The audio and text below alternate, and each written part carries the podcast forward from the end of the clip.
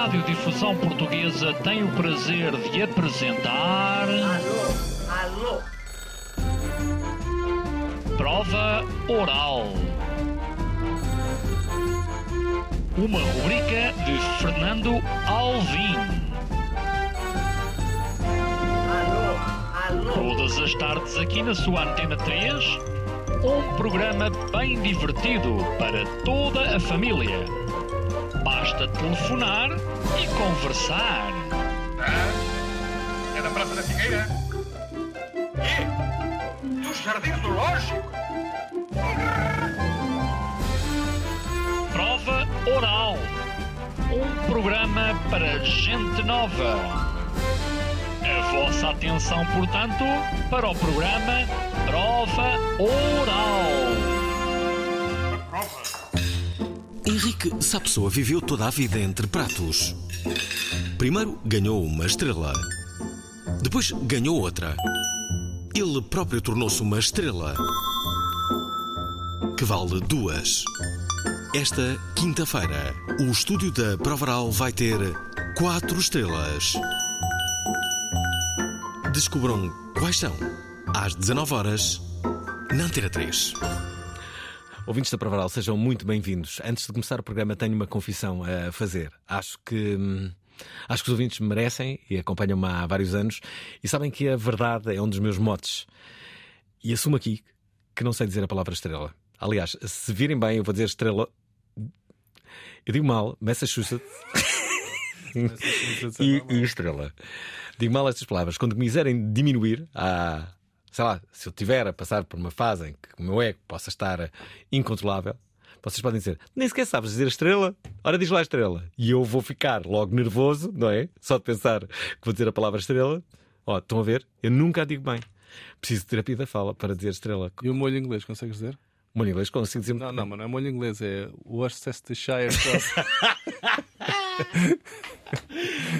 Henrique, as pessoas não sabem, mas o teu inglês é irrepreensível. Não, tu viveste na Austrália. Viveste na é Austrália. Eu vi nos Estados Unidos também. sabias, Inglaterra. eu hoje soube de uma coisa eh, que não sabia. Tu sabias que a Austrália é o país do mundo que tem mais cancro da pele?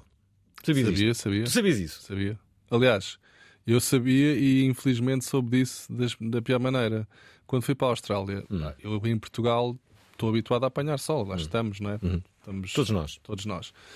E a primeira vez que fiz um verão na Austrália, fui para a praia eh, com a- exatamente com a mesma atitude que tenho aqui. Quer dizer, pôr creme, mas, mas vou apanhar sol. E fiquei, parecia um- uma gamba frita, vermelho, como eu nunca tinha ficado na minha vida. E, e depois, dias depois, com a, com a pele completamente queimada. Uma das razões que, entretanto, acho que melhorou era hum, a camada do ozono, ou seja, a, hum, a exposição solar lá não é a mesma que cá. Ou seja, tu estás uma hora ao sol e não consegues, não aguentas uma hora como aguentas aqui em Portugal. Hum, e, a- Eu não sabia disso. Pensava que era um daqueles países nórdicos, eh, uma coisa assim. Não, e, e também, e tu vês na praia, por exemplo, eu acho, achei piada, achei piada. Se tu, se tu vires uma criança na praia com a, com a, com a- como nós vemos muitas vezes, crianças eh, despidas, não é? Na, bebés, a andar na- a brincar na, na areia completamente lá. os Isso não acontece? Todos tapados. E se vi, por exemplo, se, um- se se um, se um guarda. Eh, como é que se diz? O, o Um guarda costeiro, um salva-vidas. Um nadador Vê- salvador. Vê-te, vê uma criança assim. Eu estou a dizer isto que a primeira vez que eu fui com a minha filha para, para a Austrália, ela era, ela era bebê, estávamos na praia Uhum. e eu, tipo, pus-lhe o creme e tal. e ele assim, olha, aconselhava a pôr-lhe uma t-shirt, cobri-la por causa do sol. E eu, não, ela está ela tá ok. Mais uma Uhum. vez, né? aquela atitude em Portugal, nós fazemos isto e é normal. E, e eles disseram, não, não, mas aconselho mesmo. E depois comecei a olhar para todas as outras crianças, estavam todas de, pá, de chapéu, t-shirts, todos tapados por causa do sol. Eu sabia disso. A Nicole Kidman e o Hugh Jackman, dois dos australianos mais conhecidos no mundo, já tiveram eh, cancro da pele.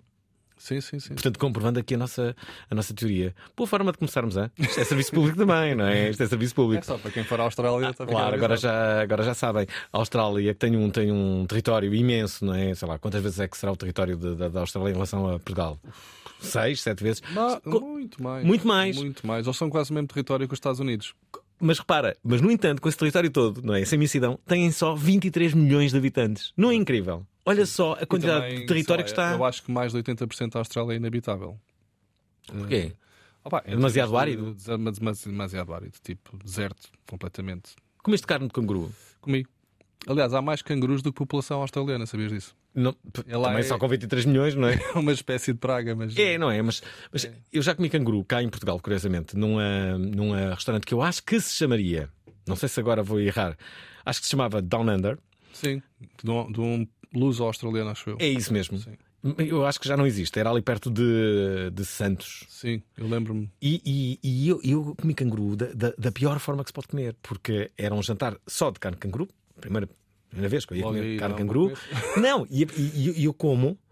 A primeira experiência é, é carne de canguru crua. Crua. Pois não Ah, sei não é a melhor forma de teres contacto com a. Com a a... introdução não é a melhor. Quer dizer, Eu às vezes ainda tenho pesadelos eh, de, de pensar que fiz aquilo. preferias ter comido uma bifana de canguru, pá. Uma... Sim, claro. Preferia. prego. isso, isso. Tinha sido eh, bem, bem melhor. Os australianos não são grandes fãs de carne de canguru. Não.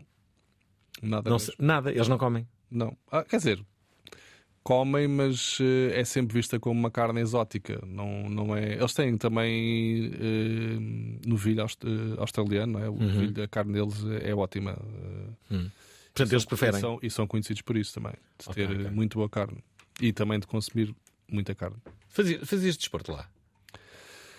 Na fase em que cheguei à Austrália já fazia menos desporto por causa da- do trabalho, não é? Eh, Mas sim, mas ainda mesmo assim ia ao ginásio, não com a se calhar com a frequência que devia ter ido, mas, mas sim. As pessoas não sabem, mas a tua atividade é uma atividade em que, basicamente, eh, eh, no fim de ano, não tem folgas, não é? Quase todos, quase todos os chefes trabalham no, no, no- no fim de ano. Sim, eu estava a dizer há bocado, para mim é. As pessoas perguntam o que é que vais fazer no fim de ano? Eu vou estar numa alma. como, como tive o ano passado e como tive nos últimos 14 anos. Eh, mas para mim não é. As pessoas dizem, ah, coitado, não sei o quê. Não, não, não, sabes que é uma coisa que não me chateia nada. É Eu, um- eu acho que a grande maioria das pessoas não se importa nada de trabalhar no, no, eh, no fim de ano. Importa-se é trabalhar no Natal. Sim, não, e isso a mim. No Natal é mais. É uma cena mais anos- emocional, não é? Eu durante muitos anos trabalhava no Natal, porque estava em hotéis Uhum. e quando trabalhava por conta de outrem. E foi logo a primeira coisa que eu disse. Eu, um dia que trabalhar para mim, que foi quando abri o Alma em 2009, nunca mais vou trabalhar no Natal e nunca mais trabalhei no Natal. Portanto, desde 2009 que eu não trabalho eh, o Natal e também antes sempre podia. Mas sim, Natal custa, para mim custa muito mais do que o Ano Novo. Curioso, Henrique, estamos aqui, já nos encontramos várias vezes, somos, eh, somos amigos. eh, Aliás, vamos ter um livro em conjunto este ano, 2024, é verdade, é verdade, isso vai acontecer.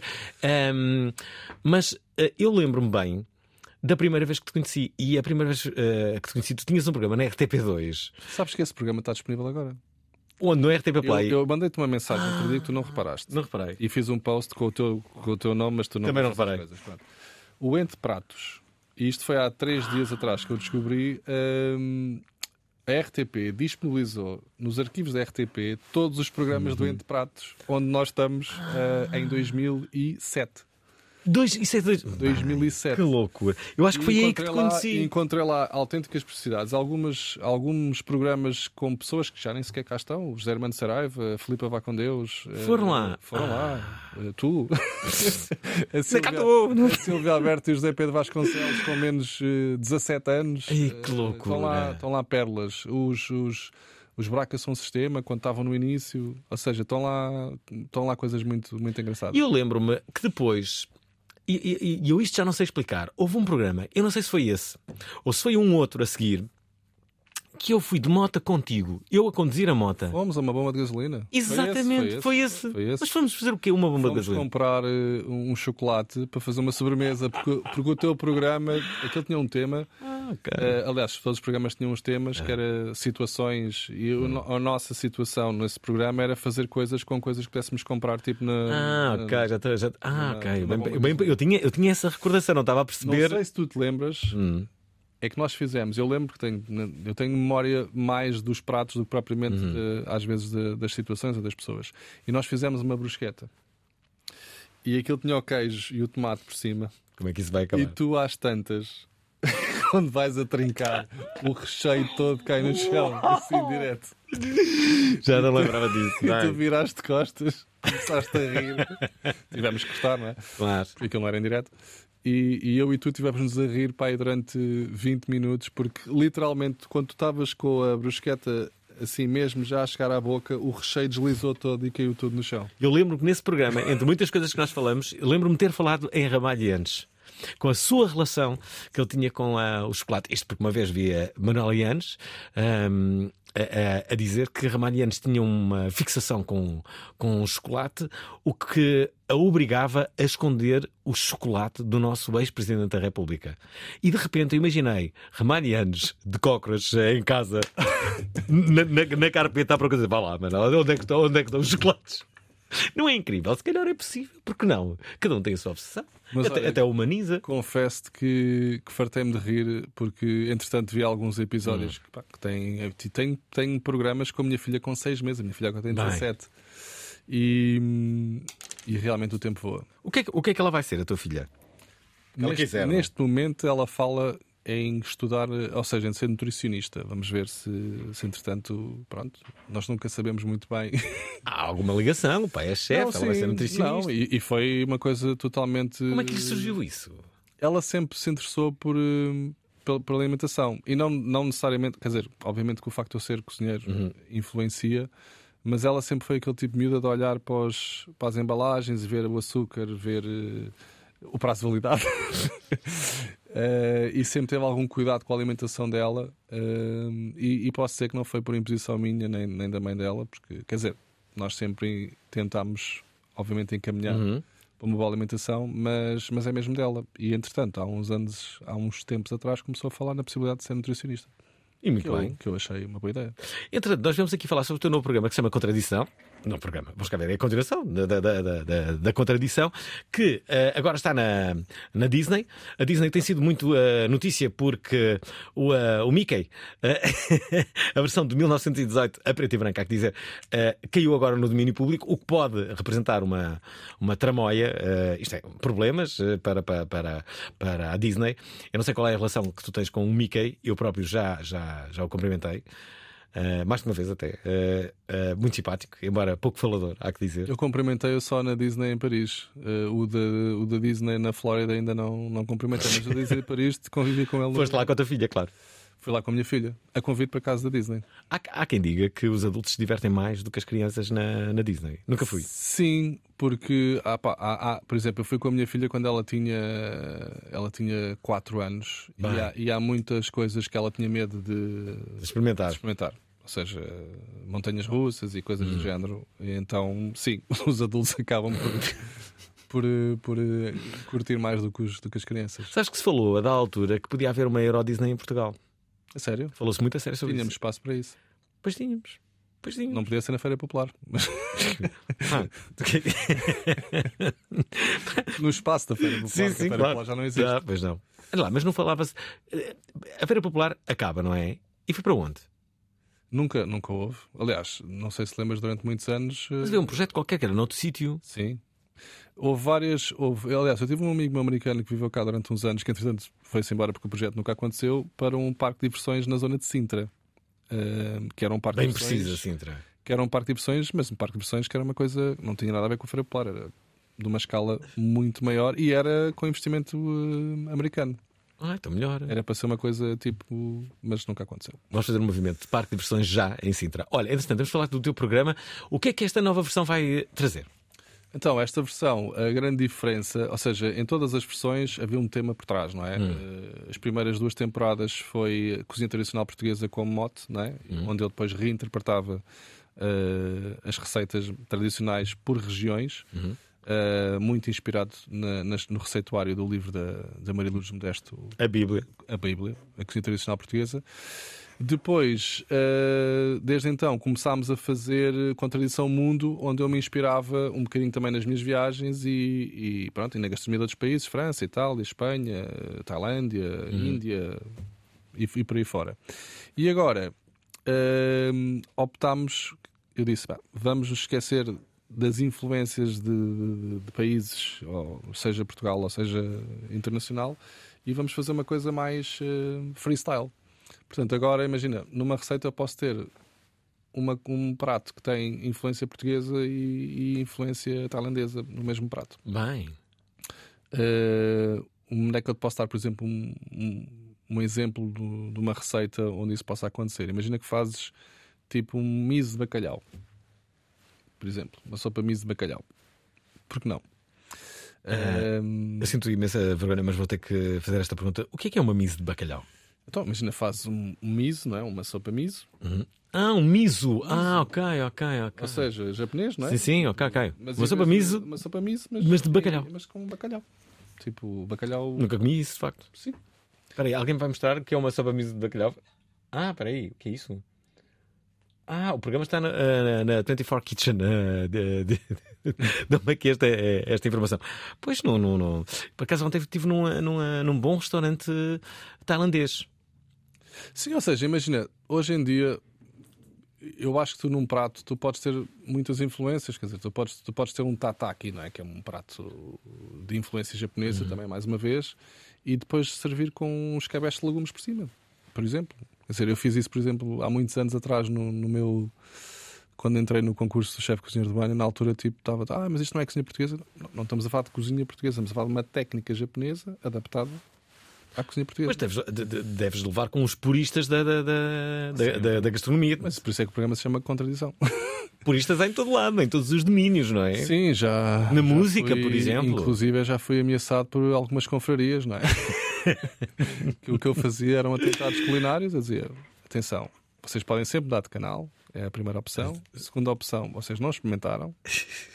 E a terceira opção, vocês podem sempre fazer o que vocês comeram toda a vossa vida para o resto da vossa vida e nunca experimentar coisas novas. Olha, sabes o que é que eu acho? Acho que eh, todas as, as, as cozinhas deviam ter a mesma fórmula que as geladarias eh, têm. Que é quando vais comprar um gelado, eles dão-te uma colher para tu provares qual é o gelado que queres comprar, não é? Imagina que tu entras num restaurante e tens a possibilidade de experimentares antes, antes de, de, de, de escolheres o prato. Não, era, uma, até- boa, isto era uma mesmo- boa ideia, não é? Até mesmo dentro da nossa própria gastronomia. Por exemplo, houve uma coisa que eu fiz que eu gostei imenso e que, e que nunca tinha feito. Fiz uns rissóis de ameijo de abelhão pato. Gosto. Estás a ver? Tipo, não é uma coisa óbvia, porque Hum. se tu quiseres comer rissóis de ameijo de abelhão pato, não os vais encontrar. Não é? Vais encontrar o rissol de camarão, vais encontrar o rissol de carne, o rissol de muito leitão, muita Hum, coisa. Mas não, não é comum veres. eh, aliás, quem faz uns ótimos rissóis que nós já lá fomos é, verdade. o Taberna Bertilho- Abricoque. Estava-me a lembrar dela. E foi daí até a, a ideia, porque ele faz com barbigão Ótimo. e alface do mar. E eu fiz um, pronto, fiz um bechamel com, com ameijoas e, e depois fiz uns, uns rissóis de ameijoas de abelhão pato. Quer dizer, eu acho que como tudo, eh, em, qualquer, em qualquer reinvenção, reinterpretação ou, ou, ou novo, ou novo prato que fazes, há sempre quem gosta e quem não gosta. Por exemplo, eu- há pessoas que adoram o, o pastel de bacalhau com queijo da serra, que eu pessoalmente não gosto. Mas eu não critico que o façam. Só critico é quando, imagina, quando tu vês certos pratos que aparecem e que dizem que são pratos tradicionais. E aí fica um bocado, epá, não, isto não é um prato tradicional. Ou seja, não me importa que o façam, mas não o chamem tradicional porque não é tradicional. Da mesma forma que eu, quando apresento um prato, nunca digo isto é o prato tradicional. Isto é uma reinterpretação de um prato que há de ser outra coisa qualquer. E foi polémico quando apareceu esse, esse pastel de bacalhau com, com queijo. Foram muitas as pessoas que vieram para as redes sociais. Foi Era porque tudo eles também o venderam como uma coisa tradicional, tanto que o próprio, a própria imagem, desde não sei o quê. Mas não, ok, quer dizer, eu nunca o tô- provei, por acaso gostava de perceber. Eu já provei. E? Tu perguntares, gostaste? Não, não gostei. Mas eh, achas que é um atentado? Não sei o quê? Não, quer dizer, acho que tem todo o direito de fazer e se tem clientes e se, se o negócio funciona é porque alguém gosta, não é? Portanto, É isto, meus amigos. Henrique Sapessoa tem um novo programa eh, que é basicamente a, a continuação de Contradição. O programa que eh, basicamente vai estrear no próximo dia 8, está quase, daqui a 4 dias. 24 Começar assim, 2024. Ahm, eh, este ano vai ser em grande. Bem, momento, momento auge, livre comigo, né? Mas depois esse. É o ponto alto menos, menos, eh, menos importante. Já a inauguração de um, de um restaurante em Miami, não é? sim, entre outras coisas. Não, e, e 2023 eh, eh, em Londres, mais. Que- como é que foi? 2022 em Amsterdão. Portanto, tens um restaurante em Amsterdão, outro em Londres, vais ter agora um em Miami, mais E Macau. em Macau. E depois como é que vais fazer para ir a Macau? Macau não é a mesma coisa que ir a, a. Londres, nem a Amsterdão. Macau, sim, são menos vezes por ano. Mas sim, é uma viagem dura. São 20 horas, basic- basicamente, entre paragens e. Nunca fiz uma viagem de 20, 20 horas, acho que não sou capaz. És. Não. capaz. Se calhar, tens de tomar, se calhar tens de tomar algumas coisas para te ajudar. não, mas sabes que uma das coisas que eu, eu quando comecei a viajar assim mais, que foi para aí mais ou menos há 4, 5 anos, antes da pandemia até, eu tive o primeiro ano, eu tive assim uma espécie de, de esgotamento, esgotamento não, de, Hum, burnout. de- tipo um burnout. E na altura estava sempre doente, eh, estava sempre com o sistema imunitário muito fraco. E na altura fui ao médico e perguntei: "Pá, passa-se alguma coisa e tal. E fizemos, fiz análises, fiz testes, e ele disse: não, não se passa nada. A única coisa é que tu, a partir de agora, tens de encarar as viagens como um, um atleta de alta competição. Ou seja, não podes. Imagina, nos dias que antecedem à viagem tens que dormir bem, comer bem, descansar, eh, fazer exercício físico. Ou seja, É o que faz ainda. Ahm, sim, eu, eu mudei muito a, a questão da saúde nos últimos 4, 5 anos. Eu mudei muito a minha forma de estar, eh, até mesmo, por exemplo, com álcool, com vinho, sei lá, Uhum. comer. Deixaste de beber? Não deixei de beber, mas, mas tenho muito mais menos. cuidado na forma como bebo. Por exemplo, eu era capaz, se calhar, há 5 anos atrás, de na noite antes de viajar, ir a uma jantarada e ah, amanhã vou, vou depois dormir no avião. Não, não dormes no avião porque, porque estás, estás de De- de ressaca, ou- ou não estás. Esse, esse depoimento é muito importante, até porque, eh, reparem, isto é uma coisa que, que nunca, nunca, nunca, olha, nunca falei contigo e acho que se calhar nunca falei muito com, com, com os chefes. É que vocês têm uma atividade onde têm um acesso privilegiado a dois dos maiores prazeres eh, dos seres humanos, da, da grande maioria, que é comida, não é? E bebida. Vocês estão ali. Está tá, tá tudo ali à vossa. E, e é um, mas é um, e é um ambiente também. coisas que- normalmente- Que tu, já, que tu também já. já Sim, um acompanhas. ambiente muito. hum, É um ambiente dá muita pressão, não é? Uhum. Seja a qualquer nível. As pessoas pensam, pá, a pressão é nos Michelins. Não é Uhum. nos Michelins. Tu numa tasca podes ter pressão porque se tu serves muitas refeições e tens um Uhum. tempo a servir, eh, tens pressão na mesma. E por isso é que também, nas gerações passadas, havia muitos problemas de álcool. Uhum, É verdade. Era, um escape, drogas também. Uh, e, e há sempre aquela imagem que os cozinheiros são assim uns, uns outcasts da, da sociedade Uh, e muitas vezes são exatamente porque depois precisas de um escape dessa, dessa pressão toda e, o- e o, mais, o mais óbvio é sempre uh, álcool, drogas e também excessos, não é? Que engraçado, é a primeira vez que, que- que acho que falamos assim tão abertamente disso. É, é totalmente verdade o que tu acabas de, de dizer. E isso serve não só para a vossa atividade, para muitas outras, não é? Eu acho que esta geração já é uma geração onde isso se vê muito menos, Uhum. porque também já, já são muito mais preocupados com a, com a imagem, Uhum. com a saúde, Uhum. Mais bem informados. E também, eu acho que tu tinhas, há 40, 50 anos atrás, tinhas muitos cozinheiros que, iam para a cozinha não porque gostavam, mas porque era um caminho, não é? Uhum. E hoje em dia tu já tens a maioria dos jovens que vai para a cozinha sabe exatamente o que é que quer, onde é que quer chegar e como é que, como é que vai lá chegar, tem muito mais informação. E isso também se nota depois, pronto, na, no próprio, na própria forma de estar. Até as bandas, eh, repara, Sim, as bandas nos anos 70, 80, não é? Drogavam-se todos e hoje em dia não quer dizer que, que- que não possam ter alguns vícios, mas para começar são muito mais controlados, não é?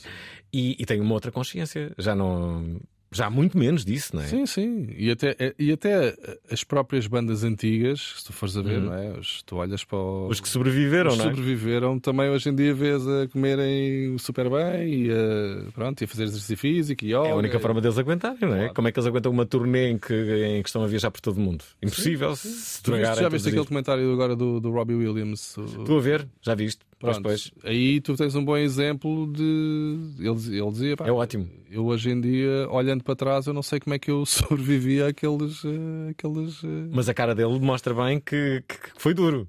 Foi duríssimo. E, e tu vês mesmo. Tem ali marcas, não é? Ele, ele, ele tem, ele tem lá partes do documentário em que ele próprio diz que pá, não sei se consigo ver isto porque eu estava todo, todo alterado não é? e não, True. não me consigo imaginar outra vez neste rol. Henrique Sapessoa tem um programa que se chama Contradição, que vai na sua terceira série.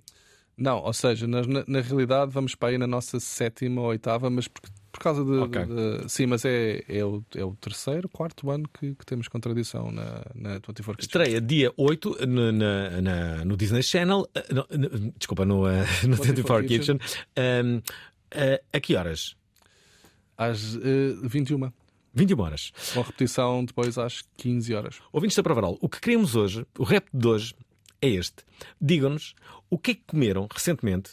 ah, Pode não ser recentemente, vá. O que é que comeram e que tivesse sido uma, uma reinterpretação de um prato que vocês conheciam. Dizer, Olha, comi um ótimo bacalhau à brás, mas de uma forma totalmente diferente e estava assim. Eles fizeram assim, desta maneira tal. Portanto, lembrem-se do que é que comeram, que- que- uma coisa tradicional. Portanto, não vale tradicional no sentido mais purista do termo, mas sim a reinterpretação daquele prato que vocês conheciam.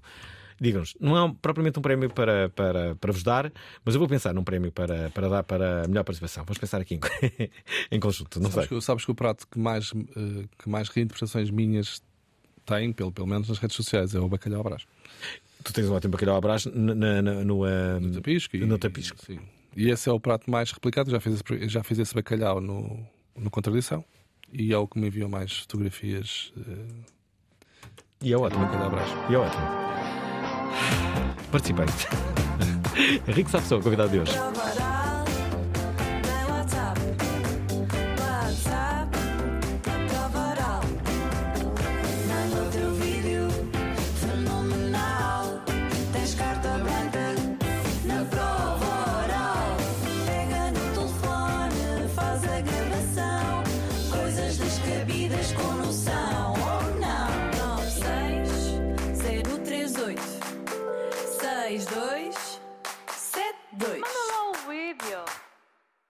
No 24 Kitchen, Henrique Sapsou tem então o uh, programa Contradição. Temos aqui duas mensagens que, entretanto, uh, nos chegaram. Já agora, amanhã, e antes de continuarmos, temos aqui em estúdio uma pessoa muito especial. Isto vai valer uma pergunta a Henrique Sapsou. Fernanda Freitas já fez tudo na vida. Não, não, nunca fui grande geek, mas também não gosto de estar tipo, sem perceber o que é que se está a passar. Fez rádio, foi apresentadora de televisão. Boa tarde, bem-vindos a mais um Sociedade Civil. É a vencedora do Prémio Cidadão Europeu 2023, atribuído pelo Parlamento Europeu. E não tenho paciência para pessoas que defendem racismo, que defendem xenofobia, que defendem que um piropo na rua é uma coisa normal. Não tenho paciência. Mas o seu grande feito foi ter descoberto o apresentador da Prova Oral. Esta sexta-feira, descubram porquê. Às 19 horas na Antena 3. É verdade, Fernanda Freitas é o meu Júlio Isidro. Uh, isto leva-me a uma, uma, uma pergunta. Ahm, quem é que foi o teu Júlio Isidro? Quem é que, foi, quem é que te descobriu? Tiveste alguém? Quem é que me descobriu? Sim. Tiveste alguém que descobriu ou, ou- ou que foi muito importante no início da tua carreira, isto é, que apostou em ti, que, que, que te foi buscar. Essa pessoa foi a Fernanda Freitas. Uh, estava numa rádio local, estava a entrevistar o José Cid. Uh, o José Cid, que hoje em dia é meu amigo pessoal, mas na altura não era. Eu estava só a entrevistá-lo. Ela é- era, era promotora de uma, de uma, de uma editora. E, uh, e no final da entrevista, ao José Cid, ela disse: Puto, Safas. Vem cá, tu sabes, tu gostei da tua entrevista, não sei o quê, não, estou aqui numa rádio, queres ir lá fazer uns testes, não sei o quê, e eu fui. Depois ela na rádio acompanhava-me sempre, era assim, eh, super minha. Está sempre a dar apoio. E, e- e, na verdade, não só ganhei eh, aquele, aquele casting, como depois a minha carreira começou ali. E eh, foi porque a Fernanda Freitas apareceu na minha vida. Se ela não tivesse aparecido, não sei como é que teria sido a minha carreira. Poderia, poderia ter aparecido outra pessoa ou não. Porque às vezes também eh, a, a tua vida pode ter essa sorte ou, ou não, não é? Pá, eu acho que tive assim dois momentos. eh, na parte mais profissional, eu acho que ter vencido o concurso Chefe Cozinheiro do Ano, Hum. organizado pela Inter, Inter Magazine e pelo Paulo Amado, pela- Uhum. pelas edições de agosto, que tu Uhum. conheces. Sim, sim, bem. muito bem. Eu acho que foi assim um momento de viragem em termos de saberem quem eu era e estamos a falar que há 14 anos atrás o concurso tinha uma exposição mediática mu- muito maior dentro do, do, Uhum. setor do que hoje em dia, porque hoje em dia há tantos concursos, Uhum, tantos uhum. prémios e tantas listas que já não têm o mesmo destaque. Eh, em termos de televisão, acho que o meu foi o Jorge Vemans. Ah, ok. Eh, em conjunto, obviamente, com a produtora Gilly Miller, a Filipa, Uhum. o Gil eh, e o. O que na altura era diretor da RTP2. Era diretor da RTP2, ou Uhum. seja, o, o Jorge viu um piloto e disse: Ah, ok, vamos, vamos experimentar. E pronto, e depois o programa teve, o- Hum. teve bastante sucesso. Aliás, éramos, éramos quase sempre líderes da, da audiência da 2. A sério, eu lembro que toda a gente ne- ne- nessa altura via aquele programa. Sim, sim. Eu também era o único, não é? Tinha, Não, essa, mas- tinha essa vantagem. Aliás, nós, nós tivemos. Mas uma- era animado, de- de- nós tinha tivemos uma alta imagem. Nós tivemos uma vez. eh, quando, durante, durante as eleições, onde há aqueles momentos de antena, não é? De- eh, como é momentos de antena? Como é que se chama? Tempos de antena. Tempo- exatamente. E onde as programações estão todas a falar de, de, pronto, de política, não é? RTP, eh, SIC e tal. e a RTP2 não, e estava lá o meu programa. E nós tivemos assim um pico de audiência, assim uma coisa louca, porque toda a gente de repente Genial. a fugir à- pronto, às mensagens políticas eh, parou ali na RTP2 para ver o programa de um puto a cozinhar. Puto, pronto. eh, Tinhas que idade? Eu comecei o programa com 29, 30, por aí.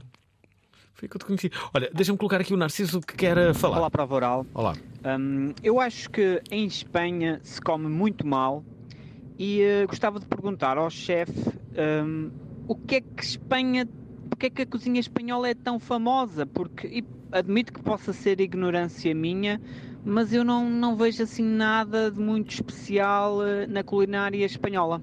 Um abraço. E atenção que o chefe é a pessoa certa para responder, visto já ter tido uma namorada espanhola. Tive uma namorada espanhola e vou ter que de- discordar Aqui do, do, do ouvido do com, Narciso. com- com o Narciso. Talvez o Narciso tenha estado. É assim, não se come bem. Ela em teve azar.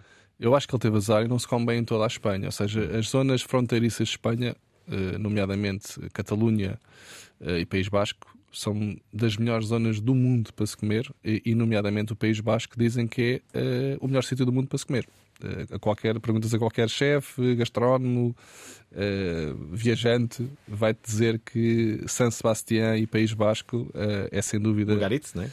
Sim, Mugaritz, ou seja, tens a maior concentração de estrelas Michelin, mas, mas partindo, tirando agora as estrelas Michelin para fora, porque há muitas pessoas que não têm acesso a esse tipo de restaurantes, mesmo os pinchos, as tapas, os restaurantes de rua, come-se maravilhosamente bem. E, e atenção, eu concordo com o que ele diz, porque eu lembro-me também em miúdo. eh, Quando ia à Espanha, achar sempre que a comida espanhola não, não tinha interesse nenhum, até começar a conhecer eh, a verdadeira cozinha espanhola e pronto, ia, ia saber onde. É como tudo, não é? Eu por acaso tenho, tenho, tenho uma outra coisa que é. eh, hum, eu eh, gosto, de- de- de- gosto bastante até da, da cozinha espanhola e acho que sempre fui eh, comendo bastante bem. O que eu acho, muitas vezes fico com essa impressão, é que o atendimento é sempre muito pior.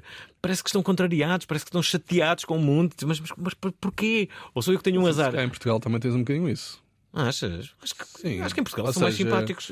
Eu não sei se Então mais... é comigo, se calhar conhecem. Não, não sei, mas em Espanha, pronto, não sou ninguém. E, eh, e eh, pá, sou maltratado muitas vezes. Eu acho que o atendimento no geral em Portugal eh, melhorou, Hum. mas continuo a achar que, que não é bom. Aliás, eh, o exemplo disso, tu, tu, por exemplo, tu vais a uma loja no Brasil, ou nos. Estados Unidos, ou... assim que tu entras na loja, alguém da loja vem ter contigo e, e automaticamente pergunta: precisa de ajuda? Hum. O que é que está à procura? Aqui é exatamente o contrário. Por exemplo, eu ontem fui, fui a uma loja comprar uns parafusos que eu não percebo rigorosamente nada. Então entrei na loja e estava um rapaz que supostamente era o rapaz da secção eh, onde pronto, eu trabalhava. Ele estava no computador e completamente a ignorar-me. E eu fiz uma pergunta: olha, para cá sabe onde é que você encontrar os, os parafusos? Ele nem sequer olhou para a minha cara e disse: ah, isso está lá ao fundo, lado direito. Eu pensei assim, mas espera aí. Espera até- trabalhas neste departamento, eu estou aqui para comprar parafusos. Ah, isto é outro. Não, ele, ele, ele ajudou-me e, e não foi antipático, mas não é aquela, aquela coisa do sorriso na cara, do ah, eu vou-lhe mostrar onde é que é. Ou seja, não, não há assim uma, uma vontade de. Então espera, por, por isso até à República Checa. Toda a gente que já foi à República Checa eh, eh, faz o mesmo comentário que é tu pedes uma informação pá, e aí as pessoas estão mesmo tipo eh, em frente, depois vir à esquerda ou no- tipo, não faço ideia nenhuma. Por exemplo, na Croácia, Esforçam-se zero para dar. na Croácia eu achei também um atendimento péssimo e antipático, mesmo Mas o que é que assim. será que isso acontece com os países? Pais deviam an- analisar ou, e deviam ouvir as Não, outras não, e pessoas. na Croácia em zonas turísticas, ou seja, que estão habituados a receber turistas. eh, Aliás, melhor do que nós. Eu acho que há um livro sobre isso. Que é, o, que é que, o que é que os. os, eh, ah, há um livro, eu acho que já fiz um programa sobre isso. O que é que os turistas. não é? O que é que as outras pessoas pensam sobre os portugueses e sobre o nosso atendimento? Como, como- Não, mas acho que no geral temos uma boa, uma boa imagem nesse aspecto. No geral, não dizer todos, que... há que dizer que todos os restaurantes gostam dos americanos, não é? os americanos agora é que são.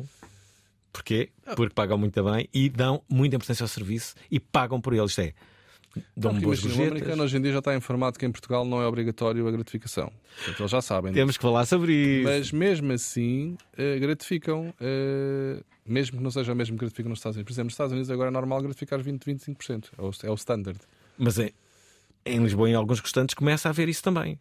Sim. E apresenta Mas, contas já, com, já com, a- com a gratificação incluída. Mas há pessoas que ficam ofendidas Hum. com a gratificação.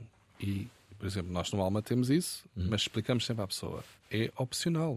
E quem não der, não, vai, não vamos ficar ofendidos. Ah, não dá, não dá gratificação. Porque há pessoas que dizem, ah, vocês, é que têm que, vocês devem pagar melhor os, os funcionários.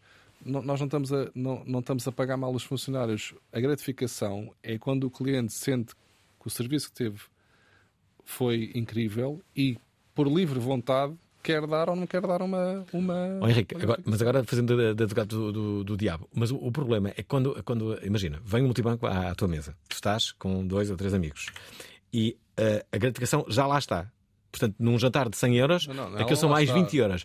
Ela não sim, sim. Ela Há ali é um bocado de shaming público. É tipo, pá, e agora, agora vou retirar aqui 20 euros à frente desta gente toda. Mas não tem que haver shaming público nenhum. Mas, mas há. Da mesma forma, quando eu ia aos Estados Unidos, eu, eu não dava, por exemplo, eu lembro uma vez que fomos a Nova York e, e- e eles põem lá 25%. Eu não dava 25%, porque eu acho que 25% é um roubo. Pois é. Dava 15%. E eles às vezes ficavam muito ofendidos e diziam, desculpa lá. eu não- Espera aí, mas a gorjeta. Mas Eu, atenção. eu acho que um dia exemplo, vamos fazer um programa só sobre gorjetas, não é? Mas atenção, nos Estados Unidos, a, a- a- a desculpa da gorjeta é que os funcionários, quem trabalha na, na- Não, não recebem salário. Não, não recebem salário e recebem tipo o ordenado mínimo. Hum. Sabes quanto é que é o ordenado mínimo nos Estados Unidos para servir às mesas? São 12 dólares e 50 ou 12 dólares por hora.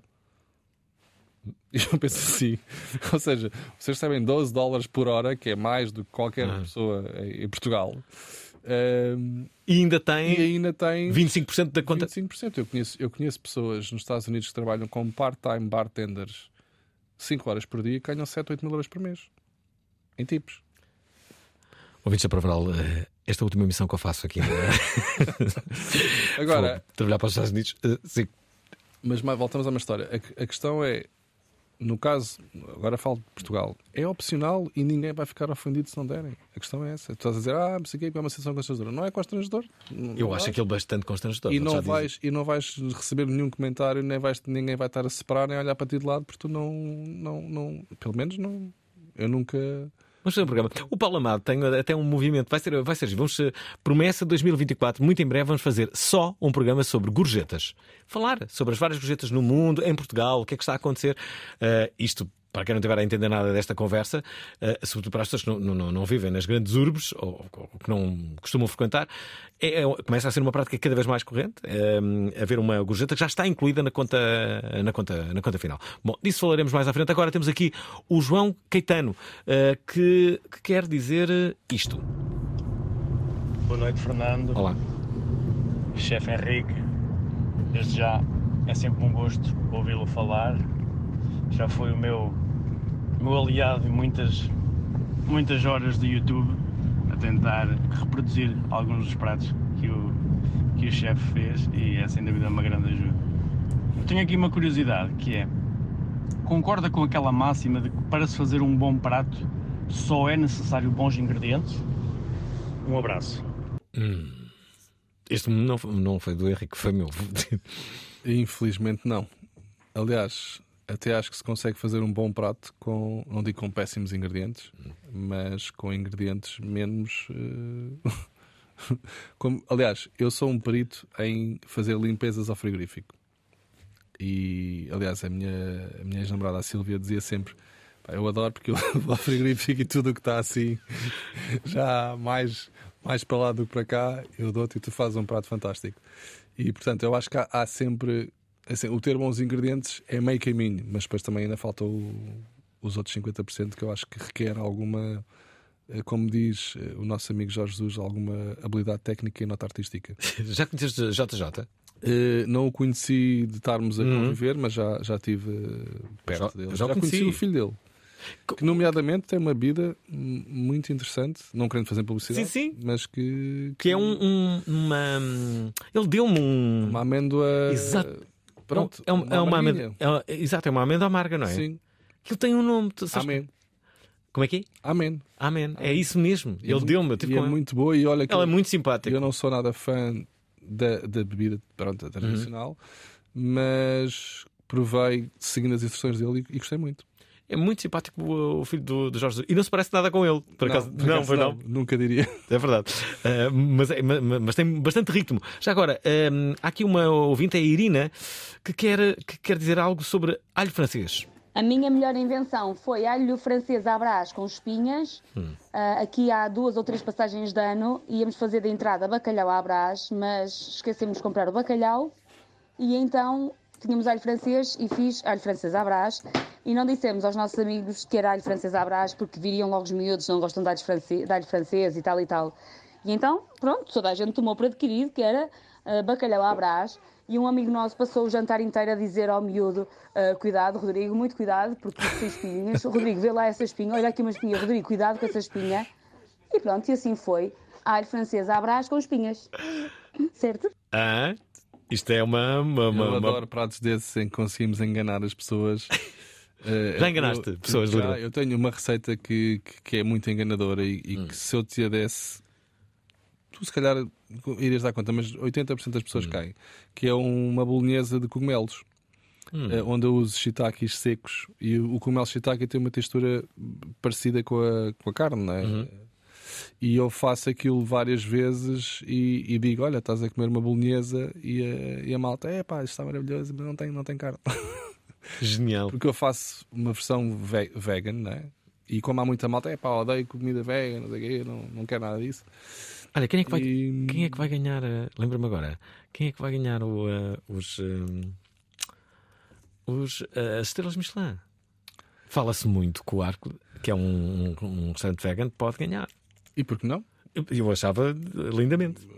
Aliás, o, o, O Encanto. o Encanto ganhou o ano passado. É verdade, é anos. Eh, sim, eu, eu acho que o vegetarianismo e, o- e os restaurantes vegan, eh, aliás, para mim até me facilita, porque eu acho que quanto mais oferta de qualidade houver em Lisboa, Uhum. menos razões há para restaurantes que não são especialistas nisso tentarem fazer menos vegan e menos vegetarianos. Uhum. Por exemplo, uma coisa é quando dizem, ah, eu quero ir ao Alma, mas quero comer vegan. Eu digo assim, "Ah, mas eu não sou expert em fazer cozinha vegan. Vão ao Arca, ou vão ao, A, B ou C, ou Encanto, Uhum. porque sim, eles são especialistas em fazer isso e, e- e são restaurantes focados só nisso. A tua vida mudou quando ganhaste uma. uma- Tu tens duas estrelas Michelin. Sim. Mudou. Um, mudou quando ganhaste a primeira e mudou quando ganhaste a segunda. Mudou. Não- Mas mudou menos quando ganhaste a segunda. não vou... Mudou mais quando ganhei a segunda. Sério? Mudou mais quando ganhei a segunda, sim. Porquê? Porque, só para teres uma noção, a proporção de uma para duas é, é, muito, é muito grande. Aliás, basta ver em Portugal, tens sete restaurantes com duas estrelas e depois tens eh, 20, e- Uhum. 29 Com uma. 30 com uma.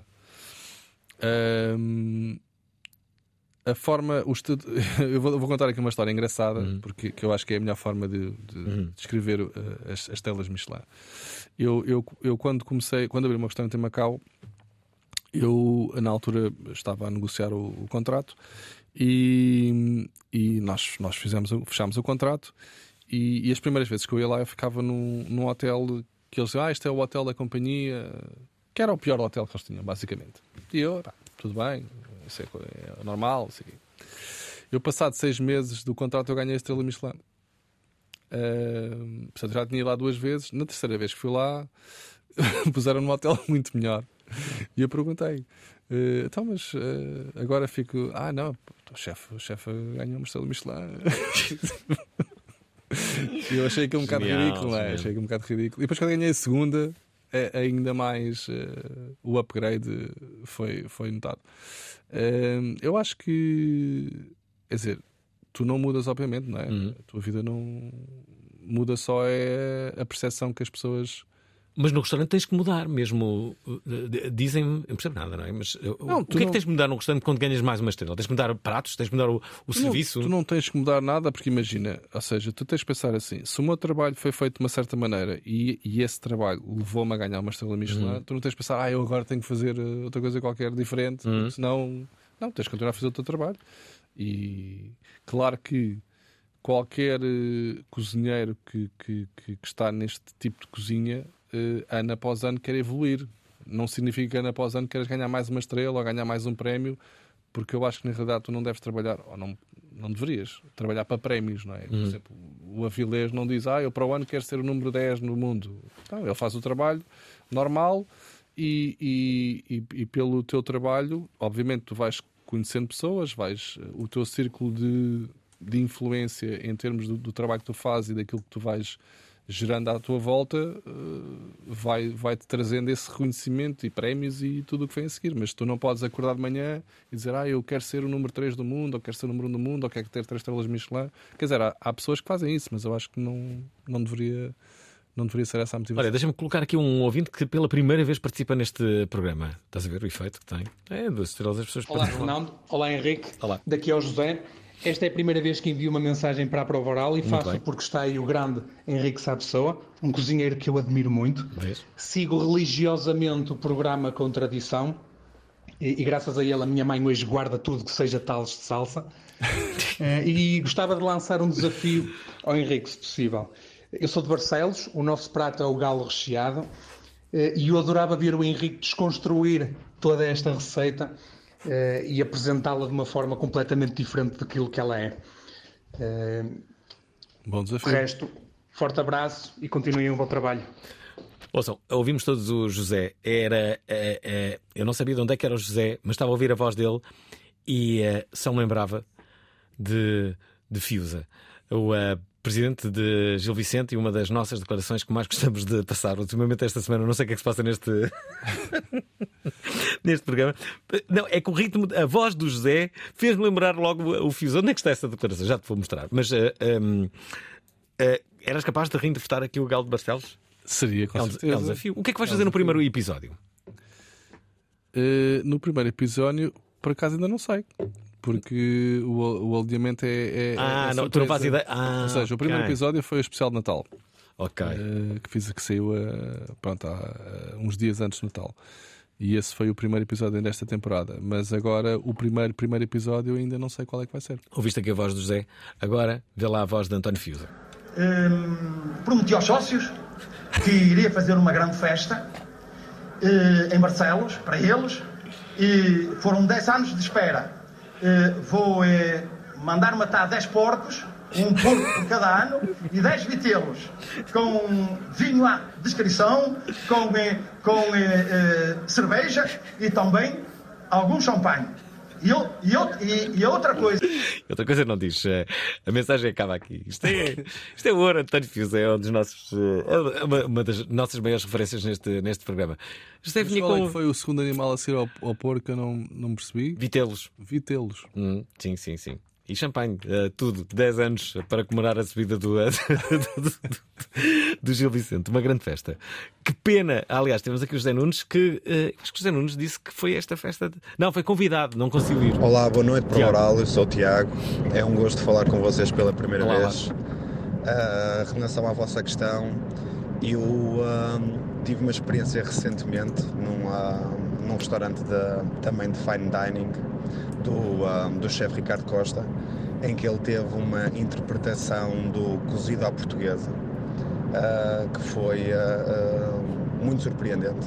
Ou seja, ele conseguiu numa única dentada pá, condensar tudo aquilo que são sabores, texturas e, e cheiros do, de um prato tão típico como o nosso cozido. Ah, é um gosto ouvir-vos e ah, agradeço a vossa companhia. Um abraço a todos. Olha, sabes onde é que eu vou comer um ótimo cozido no domingo? Não me digas que é do Diniz. Não, mas estás perto. É. Da grande Justa Nobre. Ah, pois claro, pois claro. Voltou a sua época de cozida, é isso? Ah, Foi uma ok. querida, mandou uma mensagem a desejar um bom ano e, e Já agora- Quando é que vais já comer um cozido? Eu disse, olha, é já domingo.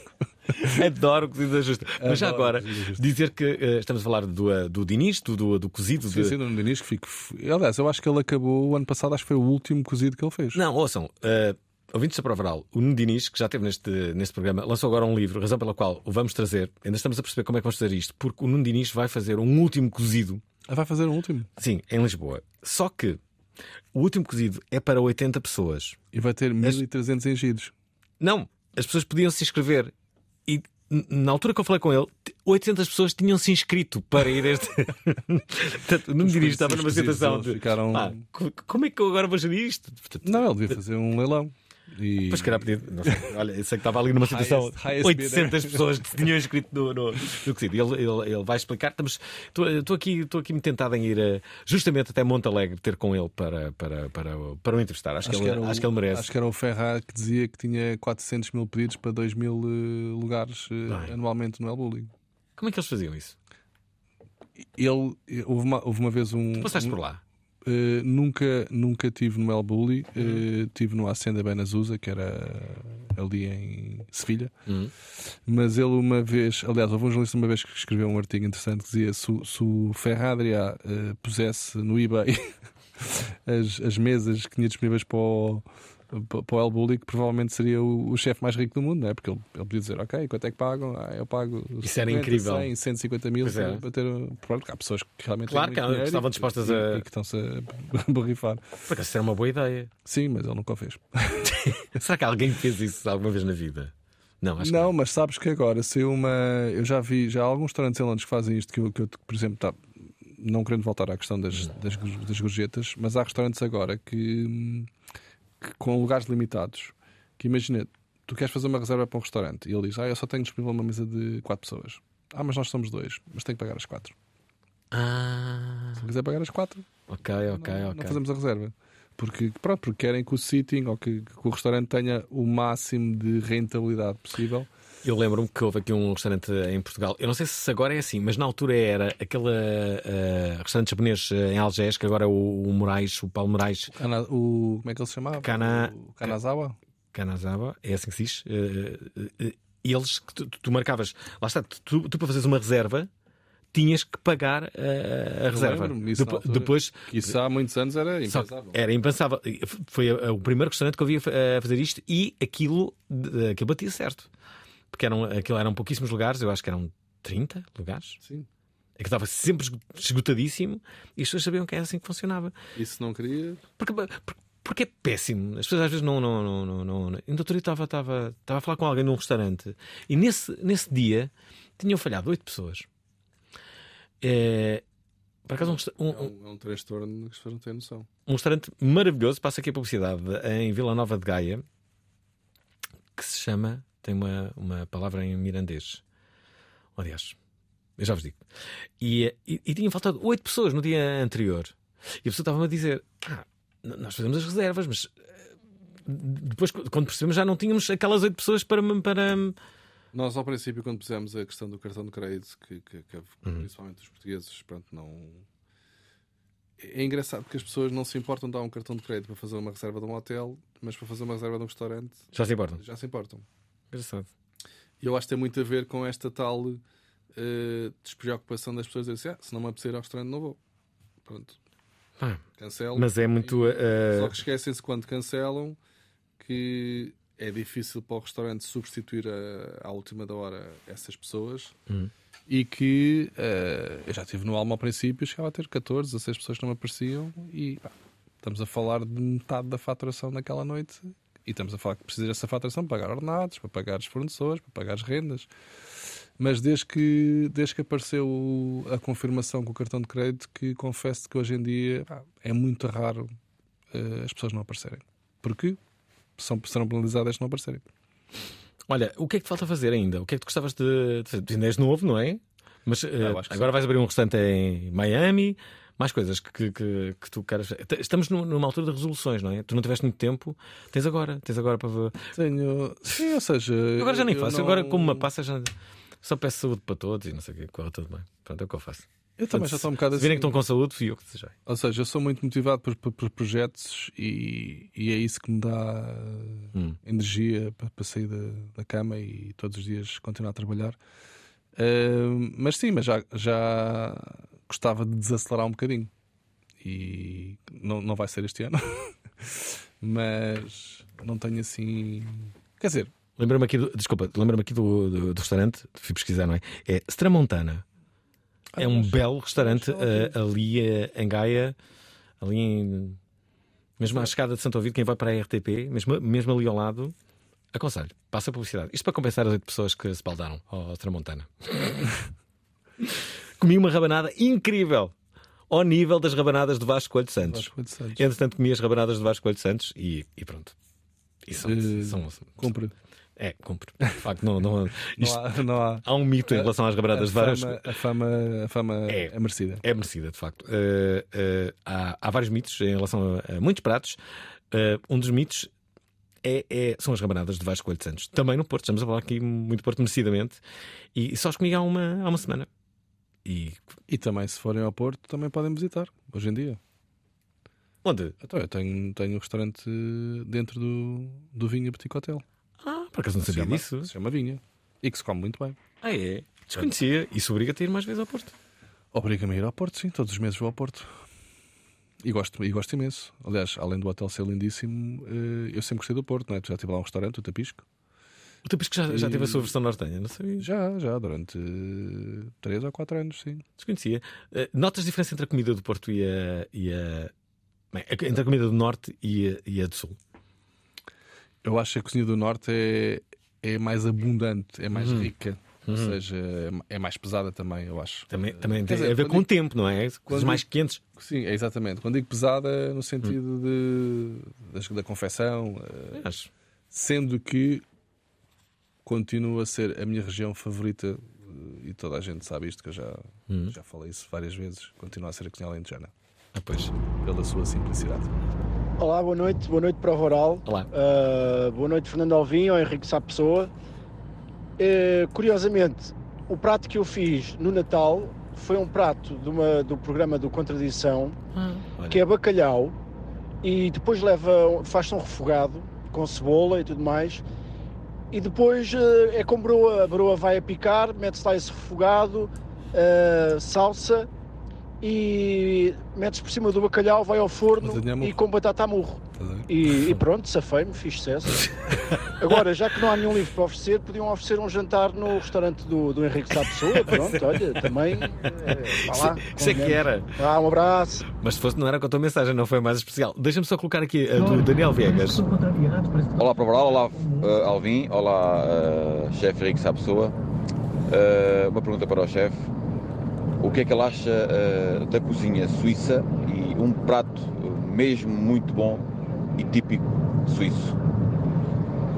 Grande abraço. 10 e até à segundos, 10 segundos para responder, temos que acabar. A cozinha suíça é muito rica, e, e, eh, mas assim o que eu me lembro mais é a vitela a, a, a zuriquoise, a zuriquoise, que, é, que é uma vitela assim com cogumelos e natas, eh, quase como o nosso bifinho com cogumelos e natas, mas, mas com vitela e, e é um prato bastante rico. Existe algum eh, restaurante suíço em Lisboa? Hum, Em Portugal, aliás, existe algum restaurante suíço? Podia haver. Temos muitos imigrantes na Suíça, não é? Mas eu acho que os imigrantes realmente cozinham. Olha, Rico, obrigado por teres vindo. Uh, foi ótimo sempre conversar contigo. Uh, recordar a todos que nos estão a ouvir que na 24 Kitchen estreia uh, o novíssimo programa da Henrique Sapessoa. É dia 8, a partir das 21 horas. Obrigado, Henrique. Boa sorte para 2004. Nós amanhã estamos de volta com o meu Júlio Isidro, que é Fernando Freitas. Também. Gostaram da emissão? Querem ouvir outra vez? Ouçam, partilhem, comentem. rtp.pt/play o podcast da prova oral.